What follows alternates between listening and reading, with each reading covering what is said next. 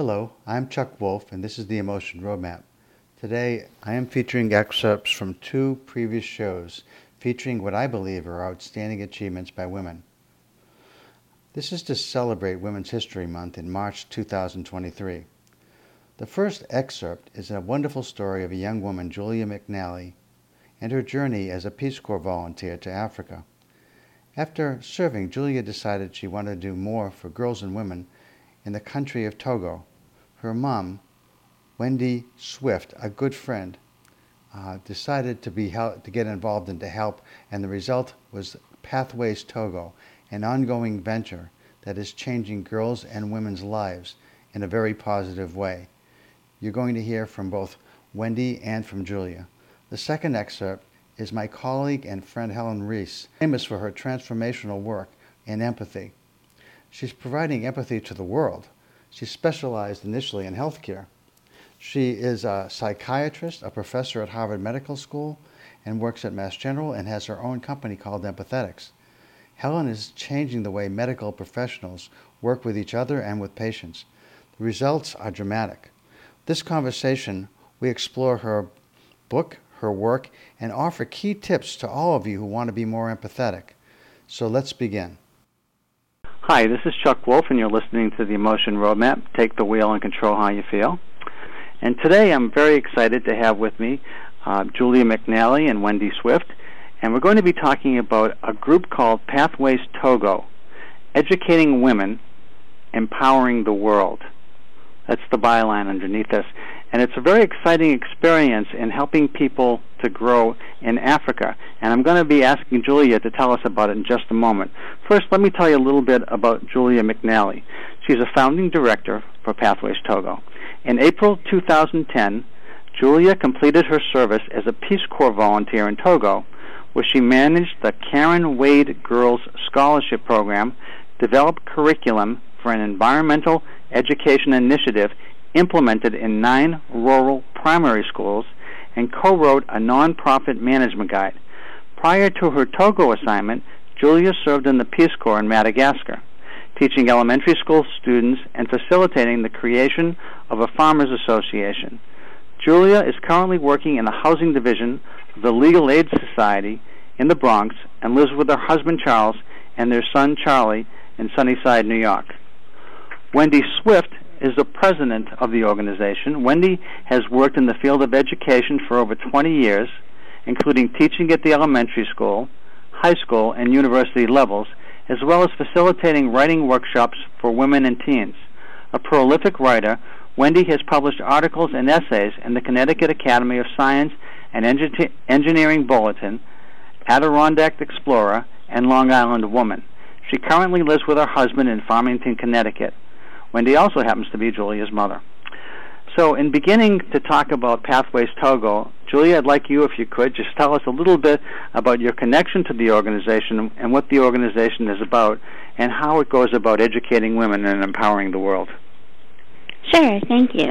Um, so Pathways Togo very simply was created to provide educational opportunities for young women living in Togo, West Africa. Uh, when I was a Peace Corps volunteer in Togo, as you mentioned, one of the projects I worked on was the Karen Wade Scholarship Program. It's a women's scholarship program that was established to honor the memory of Karen Wade, a Peace Corps volunteer who passed away during her service. Uh, the local community, as well as several generations of Peace Corps volunteers um, since Karen's passing in the early 90s, had done an amazing job keeping the scholarship program going with basically no outside support. Just Peace Corps volunteers putting together whatever extra spending money they had or asking friends and family for help to send girls to school. Uh, and when I was in Togo, I was so inspired by that work, by the passion that went into it, and also by the importance of that work in a country where the opportunities for women in terms of education and career and general equality in society were so much less than that available to men.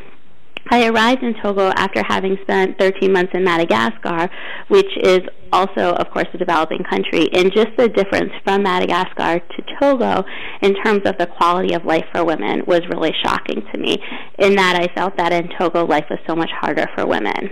Um, so getting involved with administering the Wade program was really a privilege, and it struck me that the program wasn't really able to plan strategically in any long-term sense because there was no steady source of funding since it was all just coming internally from one generation of Peace Corps volunteers to another. So while I was in Peace Corps in Togo, I started to plan and research how to lay the foundation for a nonprofit organization that could be incorporated in the U.S. to provide a steady source of funding for girls' scholarships in Togo.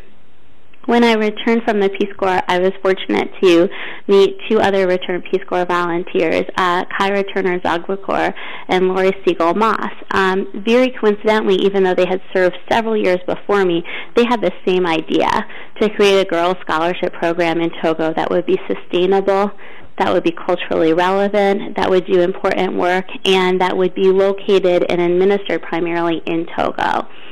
Um, so we got together and we came up with a program that would involve three main prongs, which are the scholarships themselves to the young women, a mentoring component, and life skills conferences where the women would come together at a central location, receive their scholarships, and receive really concentrated training on some of the skills that they need, such as study skills and budgeting to succeed as students and later on as professionals. Julia, could I ask you to talk a little bit about the state of women that you found there and what they were experiencing? And I know that it sounds like you you know you came, you saw you you, you saw some needs, you did some remarkable things, and, and, and it seems like a very short time. Um, but I, I doubt that many people have a sense of what these young women in these African villages in Togo were experiencing. You, could you talk a little bit about that and how hard it actually was to get people on board? Yeah, absolutely. I think that, um, you know, aside from statistics, what's probably more meaningful to a lot of people is personal stories. So I can speak, you know, very personally to some of the young women that I befriended during my service um, who really so desperately wanted to receive an education that they would do anything that they could. So, for example, um, young women, you know, maybe 11, 12 years old, will wake up at 4 a.m., do their morning chores, then sit out on the street and sell essentially sort of like donuts made with uh, flour that they would deep fry. So sort of sell these on the street for the equivalent of a few cents each to make a little bit of money before school. Then go to school, um, spend the entire day at school, come home, do chores all evening, and then stay up late studying under street lamps because many of these young women don't have electricity at home. So the amount of energy and time and passion that they would dedicate towards fulfilling something as basic as the need for an education was just so staggering and so touching to me. A young woman that my mother and I um, both met because my mother visited me in Togo while I was there. Um, for example, had said that she was so uh, dedicated towards staying in school year after year that she sold the one possession she had, a bicycle, which she actually had been gifted from a prior Peace Corps volunteer, but it was more important to her to be able to stay in school, so she sold her bicycle and then would just walk um, probably a good hour in each direction back and forth to get to school each day. I mean, the, the challenges are so enormous in terms of uh, our scholars not having, you know, without the scholarships, not having enough money to eat. Um, so they're going to school on an empty stomach, not having schools near them in an accessible location, or the schools that are near them um, are not high enough quality to allow them to succeed. So sometimes they would go and stay with family or stay with nuns um, in a faraway location without having their support structure in place just so that they could be close to a school. And another huge challenge is culturally when there's limited resources to go around, families end up more often than not prioritizing sending boys to school ahead of sending girls to school because they see boys as having more potential um, in terms of earners in the future, whereas they see women as their potential is to be a future wife. Um, so there are these cultural barriers uh, that these women have to overcome as well. And as Peace Corps volunteers, we worked on trying to address these cultural barriers, but really the most effective way of doing so is to help women get an education and move into successful careers and lead by example and show that women can be well educated, women can be successful professionals. Then Wendy, if I could ask you to jump in now and talk a little bit about how you know your initial visit to Togo, um, your feelings about what Julia was doing, and also um, your role as president in this organization and what you're seeing and how you're experiencing being part of this organization. Yes, thanks. Um, so I did visit Julia in Togo for approximately 10 days, and though it was a very short visit, I really consider it something of a life altering experience. I went with Ben, my husband, and we arrived in Lomé, which is the capital city, and we spent a few days there and then took a Peace Corps bus up to Julia's village, which is in the north of Togo. The village is Mongo. And um, it is true that while I was there, I had the opportunity to meet this young woman that Julia referred to who was doing wash and trying to earn money and sold her bicycle so she could go to school. And she was extraordinarily bright and capable. And when I met her and spoke with her, and of course she spoke several languages because she spoke English and French and her native languages, I realized that for as little as a hundred dollars a year, she could go to the university. And that just seemed so staggering when I thought about the cost of university education in the United States as compared to the cost of a university education in Togo. So well, it was really so little for my husband and I to give her $400 so she could complete four years of a college education. And this would have been near impossible for her if she didn't have the support from some someone else or she would have not been able to stay in school or had to scramble or do many different jobs in order to support herself if she tried to do that fully and totally on her own. So it was our joy. And also while I was there, I had an opportunity to meet some educators in the village. I had an opportunity. There were two young girls that were coming over to Julia's home to be tutored and so I had a chance to work with them. Um, they were learning French and learning how to read and write in French, which is a national language, um, but is not the same language that many of these children and women are speaking at home. So right away they are bi, if not trilingual, um, which is really an amazing accomplishment so after having spent the time there and visited Julia and saw the schools, I visited the schools, I talked to educators. Um, I, as an educator myself, and having sent three girls to college in the United States, I just felt that there was very little that was more important to me than to find a way to support these very capable women in fulfilling their destinies as educated individuals. So I, of course, wanted to work with Julia in finding a way to see that accomplished.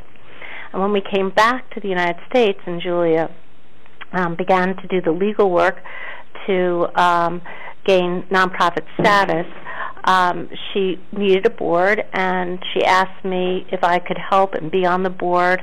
Um, I also asked another friend of mine at that time if she would participate on the board, and so we began to form a board of individuals who would be able to um, get the organization started and um, find funding for it and launch it to being a fully functional organization that could support girls' education in Togo. So how long have you been on the board then? Were you on it right away when it, when it I first was. formed? I, was. I've been on the board since its inception, and um, my position at one point was vice president. Um, there was another woman who had the role of president, and she stepped down, and I assumed her role as president. But um, you know, I've been very active in fundraising, in publicity, uh, social media, um, and just doing everything I can to get the word out and also to bring in the funds that we need in order to sustain our organization. That's great, and uh, just because people are going to, who are listening to this, are going to want to know, um, if you can send your child uh, off to college and pay $100 a year for university, I'm assuming it's not quite the same experience as what Julia you experienced when you went to college, because other people, because otherwise people are going to wonder. So, can we send our children over to Africa to go to school?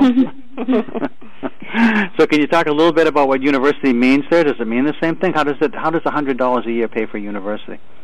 Well, that's a great question. Um, so we actually recently um, decided to raise our university scholarships to $200 a year, and the reason for that is to provide more comprehensive support beyond just uh, the cost of tuition. There are two universities in Togo, um, one in the capital and one in Kara, which is located more towards the north of the country. Um, the experience is is, as you said, quite different than the experience um, of students in the U.S., but there are some basic similarities. Uh, basically, there's the need to pay for tuition. Um, the classes are quite crowded. It can be um, challenging for students to actually get all of the classes they need in four years. So we've also recently decided to commit to paying for our scholars to go for as many years as it takes for them to complete university, which in some cases can be closer to five. Um, most students do have to, uh, or at least a large number of students do have to travel um, to go to one of those two universities. So lodging is an expense. Um, either they may be staying with family and paying a small amount of money to to uh, offset the price of food. They may be staying, as I said, with nuns. Sometimes um, convents allow young women to stay there um, in exchange for labor. That can be a challenging situation because our students also do need time to study. Um, and sometimes the convents do charge a small amount of money uh, or students may get together to rent a small apartment. Um, so that's one of the expenses. Books is also um, similar to the U.S. Uh, university uh, major expense. Uh, one thing that many um, students in Togo do is share books, which can be a good idea. But if there's too many students sharing books, of course, it's difficult for each student to get enough time to really study and complete their work on time. So when possible, um, we want to give our students the ability to purchase their own books, or at least not have to share them with uh, too many other people. Um, and basics such as food can be an expense because, again, if students aren't living at home with their families, um, then they're of course going to need some money uh, for food. Even if they're working on the side, it might not cover all of those expenses. So the reason why, again, we decided to um, give our students each a scholarship of $200 a year, which is still, of course, such a staggeringly low price compared to a year of college in the U.S., is so that our students really have what they need to succeed in terms of the time they need to focus on their studies, the books they need to be able to get their work done on time, a safe, secure place to live that's not requiring too much of them in terms of labor um, in exchange for uh, living space. Um, and the money to be able to take all of the courses that they need uh, in order to graduate, in order to take the classes that they need to achieve their goals. And and the courses, by the way, the curriculum is not very different from what we might have as university curriculum. So students do take foreign languages. They may take English and French. They take the sciences, physics, and math, um, and um, they take some history courses. So there is a really full curriculum of courses that students take, and a choice of subjects that they may uh, decide to pursue. And in fact, one of our students, um, and that was something um, I wanted to talk about, that we have a scholar who was accepted to medical school in Cuba. And Julia, maybe you can just address that a little bit, that our students, we are preparing them after university to go on and have um, positions in Togo, but um, I think this is an example of an individual who demonstrates the potential of some of these girls and just needs the finances to be able to study abroad in Cuba, which of course involves um, uh, laptop computer, books for Cuba, lodging. Um, I think um, the, the and the scholarship that we provide that will help pay for her um, her school fees there as well. Yeah, um, the scholar's name is Yanu, and it's really an exceptional opportunity that speaks volumes to our scholars' unique potential um, and just how exceptional these young women really are that she has been selected to study abroad um, to get a medical degree in Cuba where she'll have the opportunity to be exposed to um, much more advanced medical education than she otherwise would. Um, and to just put this in some perspective, I mean, 10, 15 years ago, it was almost impossible to find a professional woman in Togo. So to have someone who is in training to become a doctor is really just such an amazing accomplishment. We cannot be prouder of her.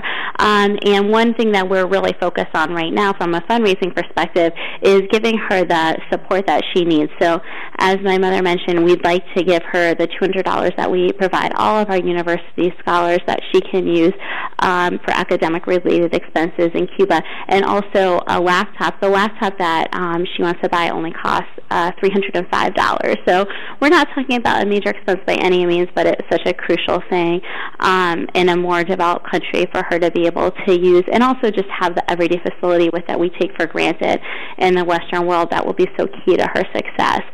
Um, so we're really encouraging um, people in our community to uh, recognize what an exceptional opportunity this is for her, um, and if they are in a position to contribute anything towards making this goal uh, come true for her, uh, to you know get online and donate.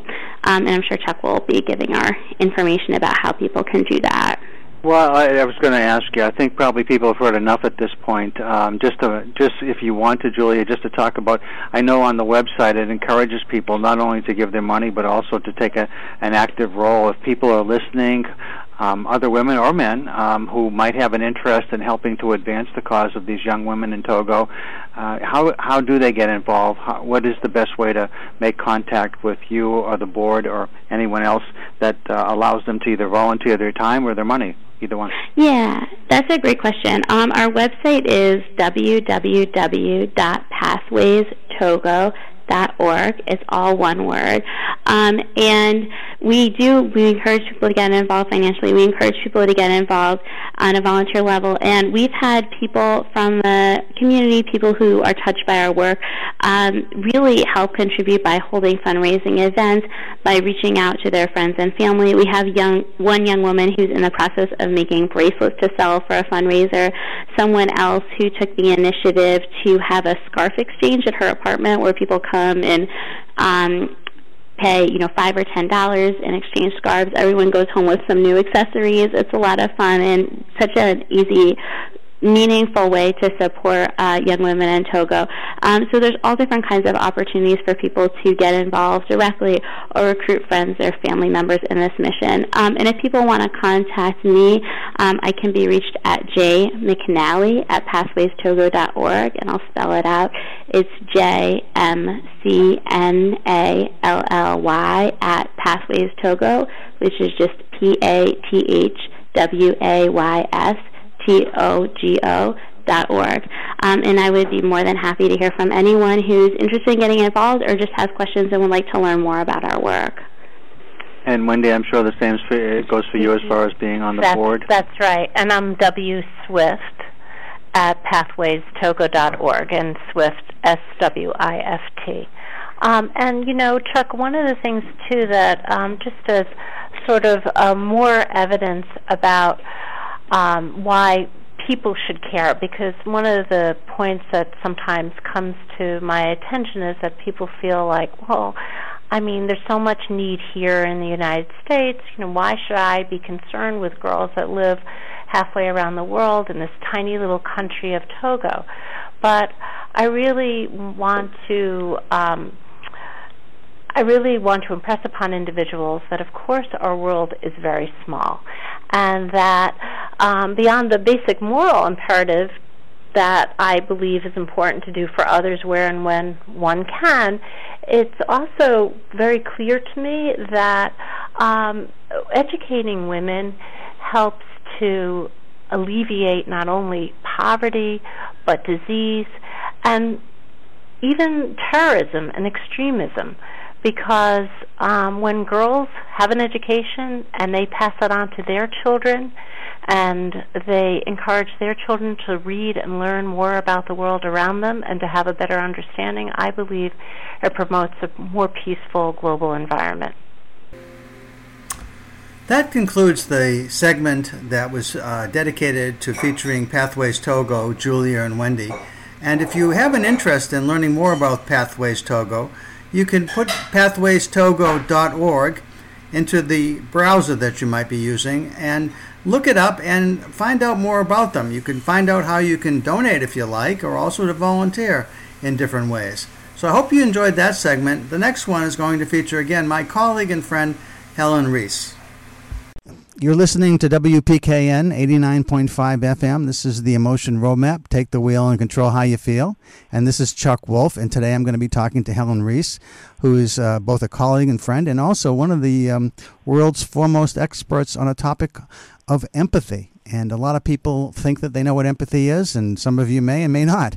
Uh, but we're going to hear what the definitions are, both how it works in real life, and also um, recently we were able to measure empathy, and we're going to hear something about that as well. But Helen's written a new book. It's called The Empathy Effect.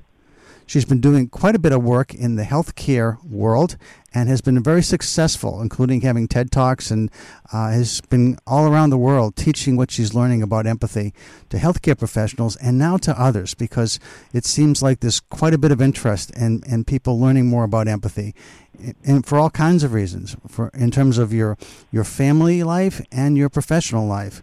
Whether you're a worker in an organization or a leader of that organization empathy can make an enormous difference in your ability to succeed.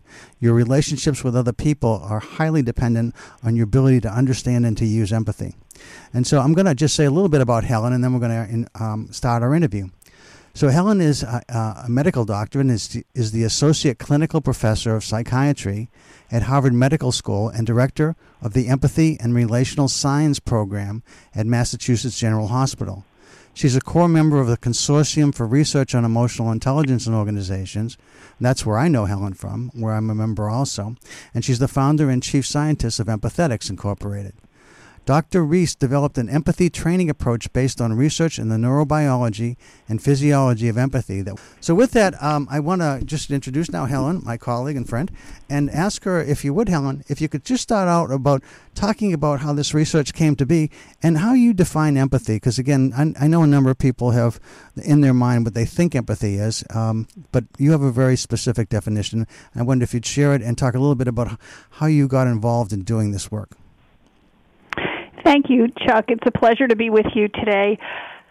So, I, as a psychiatrist uh, who's been working with patients for decades, I um, have always appreciated and um, felt that empathy is a uh, significant and uh, imperative quality between not just psychiatrists and patients, but all doctors and patients.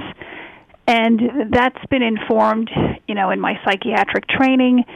Uh, there have been many studies that show that there's really no change that's enduring and lasting unless a person feels understood. The definition of empathy that has emerged uh, from, you know, many different disciplines is feeling with others as opposed to sympathy, which is feeling bad for others. So the difference between feeling bad for and feeling with is very important. Because when we feel bad for others, we're sort of in a more powerful position to be feeling bad for somebody else, but when we're feeling with others, we're on an equal plane. And through the advent of neuroscience, many scientists have been able to look at what happens in the brain, and empathy has become much more understandable since we've been able to see that both um, emotional centers light up in the brain when people are witnessing the suffering of others, and also the cognitive or thinking parts of our brain, they light up as well. And this is because empathy is just not all about feelings. It's feeling with people, but it's also um, our ability to take their perspective and to see the world through their eyes and to use our imagination and curiosity to get there. And all of this works together to help us form an empathic response. Well, you mentioned in your uh, in in the book, and I do want to make a point to people that while there is some science in the book, it's really written for everybody to be able to read. And if you're intrigued a bit about the science too, there's some science that explains which brain center is actually lighting up when different things are happening. But one of the things I thought was a really interesting study was uh, you you cited was Tania Singer's work and the idea that uh, when you um, give people a shock of some sorts, and I guess it was with a female group originally, you can actually measure that. Could you talk a little bit about the idea that, about how you measure it and what happened in that study?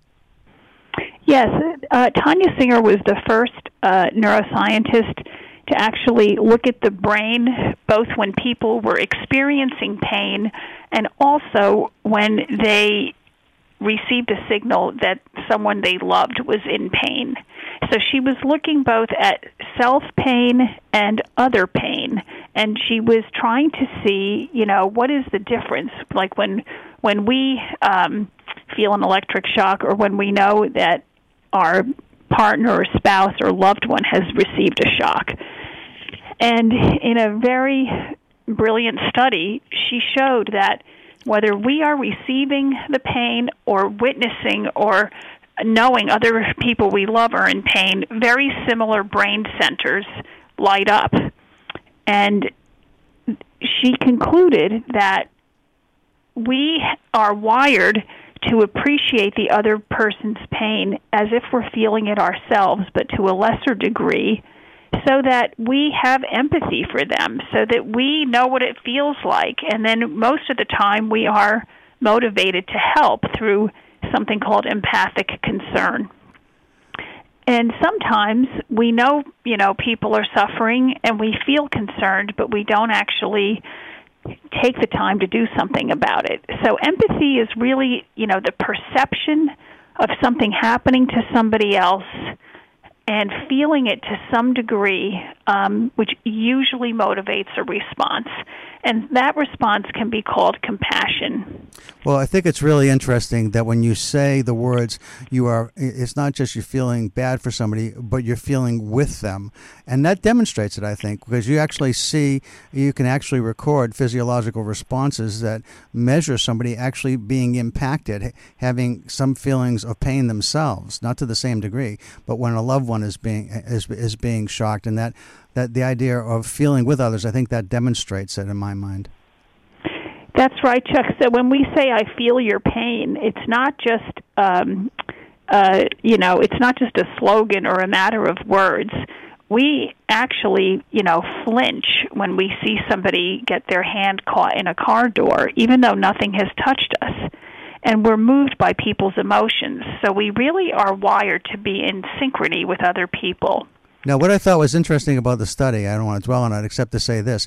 I noticed that she did this with females, and she didn't have the male partners um, just uh, tied up to the uh, physiological um, equipment to measure their responses when the females got shocked. And I wondered if the hypothesis with the males wouldn't really have the same kind of, they wouldn't be wired the same way. And so my comment is, is, is there a gender difference around this? Actually, there is, and it's been shown in many studies. And when I spoke with Tania Singer, she said that, you know, she had funding to do this study, and she knew that women, you know, were more likely to, you know, experience and feel the pain. And so she wanted to demonstrate it with a with a population where she was pretty sure she would get results. okay. But it works both ways. Okay. I, I, I also want to talk as we go through the, the show together about, uh, you know, occasionally about particular techniques that people can use themselves. And one of the other, one of the first techniques that shows up is this idea that you share in the book about um, ABC. And if you could talk a little bit about that technique. So I like in my show to make sure people have some takeaways, things that they can actually do as a result of listening that help make their lives a little bit easier. Sure. So, you know, one of the things that we have to always keep in mind is that you know we don't always have empathy when people are you know um, upset or criticizing us or angry. Sometimes we get into situations where uh, we're really not thinking about the other person's perspective, but we're really focused on our own. And so, you know, I think every parent in the world has experienced a time when they just felt that things got a little out of control with their two year old uh, or their teenager. And so the ABC technique is something that I came up with to make it easy to remember um, three basic steps when we get into an emotionally charged situation. So the first is the hardest step, and that is to acknowledge to ourselves that we have just stepped into an emotionally difficult interaction. Sometimes we're reacting before our our thinking brain has actually said this is becoming difficult. So the first point is acknowledge to yourself that you've just entered into something emotionally challenging. And then one of the really important ways to maintain empathy is to self regulate. And so the B stands for breathing.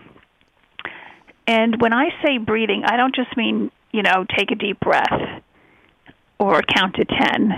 I mean really slow your breathing down in a very intentional way so that you're saying to yourself, I'm breathing in to the full extent of my breath, and I'm breathing out to the full extent of my breath.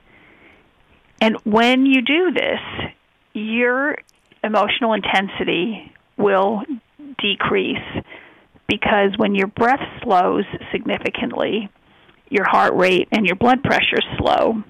And also, you've just moved into a more cognitive frame of mind by saying those words to yourself rather than a purely emotional frame of mind. And then the C is curiosity. The C means instead of reacting or getting defensive or flying off the handle, I'm going to be curious about the other person's perspective. Now, when we do this, it's very hard because most of us are wired to, you know, for fight or flight. But fight or flight was really developed more for when we were getting attacked in the jungle by wild animals. Most of our threats today in our civilized society are emotional threats. And so we need to remember that in most cases people are not about to hit us or punch us, but they they might be saying something that's really difficult. And in that case, we need to slow down instead of speeding up. And that technique, um, it takes practice. I'm not suggesting people will remember that and self regulate the next time they're in a situation, but with practice, you can get there. Well, I would actually encourage people because when I read this in your book and I realized that not only does it put you in a different state of mind, but it also lowers your blood pressure. I mean, a lot of people are trying to find ways to do that anyway, but the idea of breathing fully as opposed to just take, you know, focus on your breathing. I think that's a little different. And when I tried it and practiced it myself, I noticed myself slowing down and getting a little more um, focused on the moment and also paying attention to my breath and not thinking about whatever it was that had caused me to stop and do it. So I, I think it's something that people, you know, after the show's over or even now as you're listening, you can actually try it. And that's fully breathing in, right? And then fully breathing out. That's right. And, you know, some surgeons have told me that three to five breaths before a procedure and they feel completely ready so it steadies the hands, it steadies the mind, um, and it's a tool that every one of us is walking around with every day. So I want to encourage everybody again. The book is The Empathy Effect, and there's lots of really good ideas like this one in there. I actually want to share a quick story because I, you know, as I think about what you talk about, this show, The Emotion Roadmap, Take the Wheel and Control How You Feel, is normally a show where people are calling in and sharing emotionally charged situations that they are unable to cope with and are stuck and un- unsure how to proceed. And so I'm always in that place where I'm trying to handle a, a tough call. And one of them recently made me think of the. Uh, uh, reminded me of this as I was reading your book was a father who had called up and um, it's a long story and I won't go into the whole story, but the, the end of the story was that the father and his wife had separated. Uh, I mean, the father and, and um, the mother, the couple had separated, and the father no longer had access to his daughter. It's a long story as to why. But the courts and his lawyer and his psychologist were all telling him that you just got to let go because it's not going to work the way you want it to work. And as I was listening to him, I I was trying to be empathetic. I was trying to be helpful, and I'm always trying to talk about how do you deal with your own feelings and perhaps the feelings of others. And as I listened to him, I thought, well, it looks like people I'm guessing, and I, before I knew this, that you that the people that you're talking to are telling you that you have to let go, and that's a strategy that probably seems rational and and makes sense to you. And he said, that's right. And I said, and this is where the emotional empathy part of it came in. But I, I put myself in the father's shoes and I could hear it in his voice. And I knew that that was unacceptable to him, that he would no longer have a relationship with his 13 year old daughter. And so what I said to him instead was, I said, look, as far as this is, as far as your daughter and your ability to relate to her, given the circumstance with your ex wife, I don't think it's going to happen anytime soon.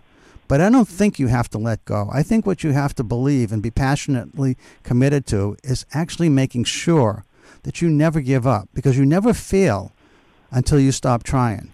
And that at some point, it might be one year, five years, 15 years from now, but your daughter's going to want to know more about who her dad really is.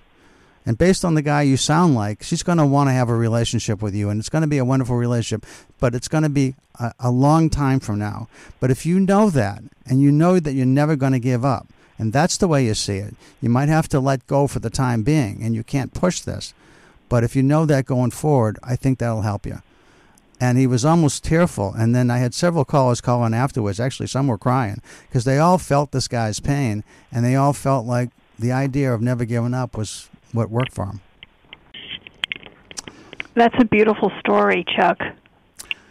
I love that line. You never fail until you stop trying.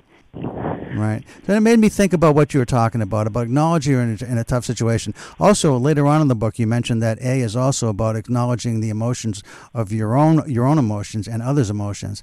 And I think that that's a big part of what I do with this emotion roadmap all the time. So I thought that was really helpful to share a story that, again, just like the, the Tania Singer experiment, tries to demonstrate what you're talking about with, with real life um, um, activities that, that demonstrate it. Well, you're also showing that just because you don't get what you want right away doesn't mean you won't get it. And if everyone, you know, was saying that they need a break or that there needs to be some time out, um, amazing things can happen when people sort of give up on the immediate goal and look for a more distant goal.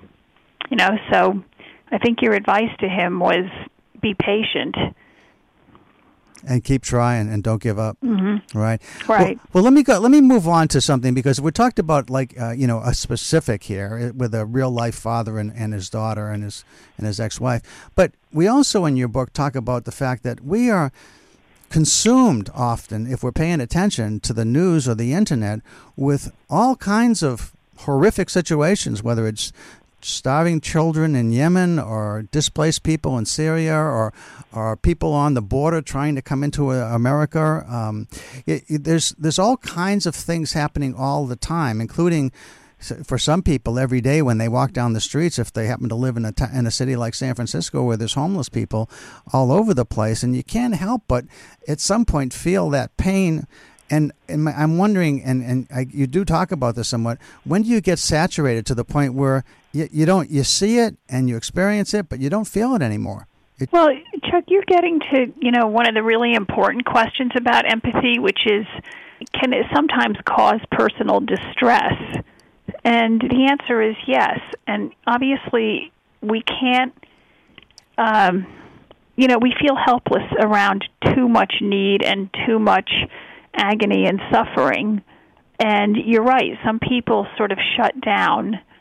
When we notice that it's not bothering us anymore to pass by homeless people, um, I think it's time to sort of take a, a check on our empathy meter like are we viewing all of these homeless people as one mass of humanity or do we really remember that these are individuals who have really fallen on hard times now that i live in boston i'm seeing more people on the streets and every now and then i'll stop and talk to somebody and ask them about their story and it's been an incredibly rewarding experience.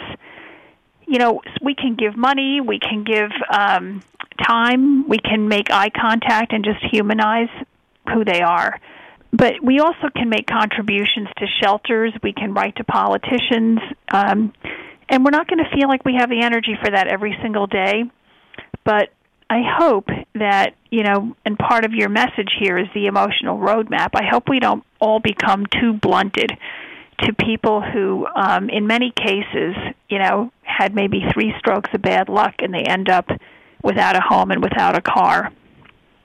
And um, we can support organizations um, that exist to help the homeless.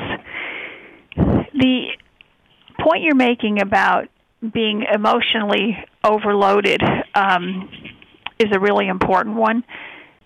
We are not a limitless supply of care and compassion. And the most effective way to not become blunted to the pain and suffering of others is to not become blunted to our own needs. So many people put their needs last and they run out of steam and they get burned out. And I think this is a an epidemic in our society today. And um, we have to learn whether it's through you know getting exercise or a meditation practice or you know if it's yoga for you or you know any kind of practice that gets you out of the everyday hustle and bustle and into a quieter place.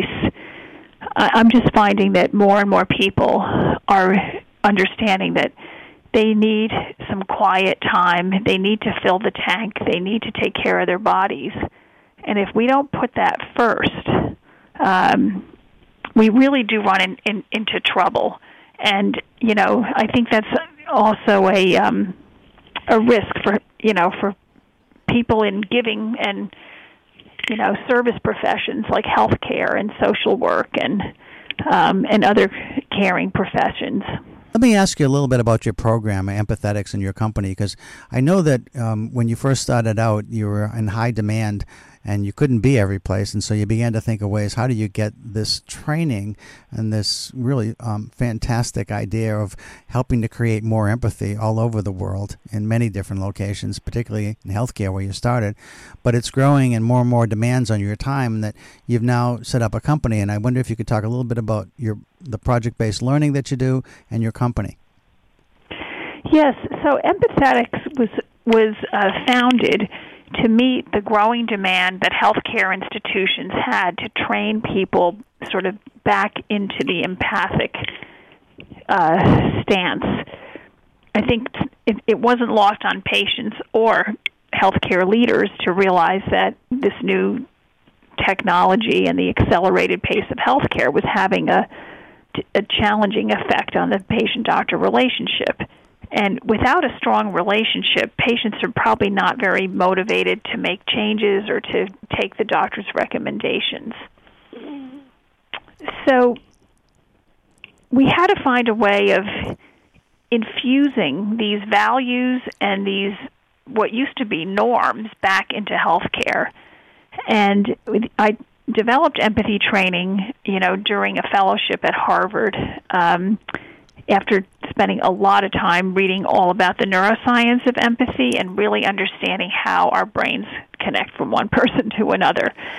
And um, I developed training that was brief, and we translated it into an online um, format coupled with um, train the trainer and live workshops so that there's both a self paced um, component to our empathetics training where people can learn on their own and, and they can practice and then they can also come together with some classroom workshops that we train um, uh, trainers in, in, in the different hospitals and clinics around how to conduct those. It's been very exciting and it really is transformational when people come back to their values. I, I would like to just close with this idea of self kindness, shared humanity, and mindfulness. It's kind of a nice way you close the book out. And if you could just share a little bit about, you know, for all those people that are really caring and do show empath- uh, empathic concern for others and are feeling a little drained at this point with all the different needy needy situations and people out there, how did they? How do you take care of yourself? And if you, we'll close with that. These three um, areas: self care, shared humanity, and mindfulness were really first described by Christine Neff, who's a compassion researcher. And they're so important in keeping the empathy loop alive. And that's why I included it in, in, in my book. Self care really is a very individual thing. We all know what makes us feel the best. And I would really encourage listeners um, to think about what they're doing to feel good and ask themselves, is this really healthy? Is this really helping me? Because sometimes overeating, over drinking, and not exercising kind of quote feels good, but in the long run, what could you be doing to like really take charge and take control of your health and your well-being? So, self care is about behaviors and practices that will ensure your health over the long term. And of course, I've said before, it can include um, meditation practices, um, healthy eating, exercise, walks in nature, spending time with your pet, um, being with loved ones, making time for friends and family and I mean I could go on and on, but most people um, know, you know, kind of what they need, and it's really about getting those things to the top of the list. Well, that's a great list. And shared humanity is about self kindness. So all of us make mistakes. We've all said things or done things that we regret. And so I've seen in my own practice some people are just beating themselves up for things that happened, you know, 10 years ago or 20 years ago and to remember that we're just part of the human race. We're just human. And if we make a mistake, we acknowledge it, we apologize, and we move on. But really, we have to we have to let it go. And I'm not saying to be rude or harming others and just say, "Oh, I'm going to let it go." Like if we've really done something that requires an apology, we should apologize. But to we have to let it go at some point and say, "I'm just human. I made a mistake and I need to move on. And then mindfulness is just living your life with self awareness instead of blindly going through your life.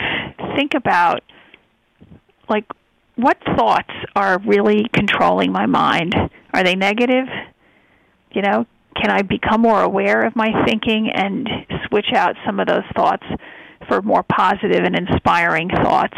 When I think about people, am, am I seeing the best in them? Or am I going to the negative? So mindfulness gives us a chance to just observe our own mind in action and to not be judge, judging of ourselves or others, but learning to be quiet and actually look for the best in ourselves and in others. Okay, well, thank you. I, thank you very much, Alan. I, I, I just uh, close on this remark. Um, I, have just had a chapter published called "Successful Coaches Influence Emotions, Thoughts, and Behaviors," and it kind of tracks with what you just said about mindfulness and the idea that um, some sometimes our self-talk isn't helpful, and if we want behaviors to change, we have to understand where the self-talk comes from, and if we understand it's being driven by our feelings, then we have to really look hard into understanding what what's what are those feelings and why are we having them, and that's being self-empathic, I think, as well, trying to understand ourselves. But I also want to leave with one other thought from a boss I had a long time ago who actually told me one time that when a executive has been demoted or lost his job, most people are afraid to call him because they're so afraid about what they're going to hear and how, how terrible the person's feeling, and they're worried about feeling some of that that disappointment. But that's the time when somebody appreciates being called and asked about the most because that's the time when they're feeling really low and feeling a loss of self confidence. And when they're winning and they've been promoted, everybody wants to be their friend. But you'll be unique if you pick up the phone or you go and make a visit to someone who's just had something happen that took them the took them a, a different way, a way they didn't want to go. And so I want people just to understand how important it is to be empathic and to be really thoughtful about how other people are feeling and how you can make a difference. And I also want to thank you, Helen, for being on our, our guest for the day. And it's been wonderful talking to you again. And look forward to seeing you. And uh, and I really enjoyed reading your book. Thank you so much for that. Thank you, Chuck. Thank you for your wonderful questions and, and all the contributions you make um, in writing and speaking and having this show. Um, it, it's a really empathetic thing to do, and I'm sure you. are much appreciated. Thanks so Bye-bye. much. Bye bye now. Okay, bye bye. In closing, I hope you find these women and their stories inspiring. And like me, I hope you have been and continue to be inspired by the women in your lives. And whenever and wherever you can, I hope you find ways to support the young girls and the women who are in your lives. And finally, I'd like to thank all of you regular listeners for tuning in. And for new listeners, I'm on the air the first and second Wednesdays of each month at 12 noon, and I hope you enjoy this show and join me again another time. Thanks and goodbye.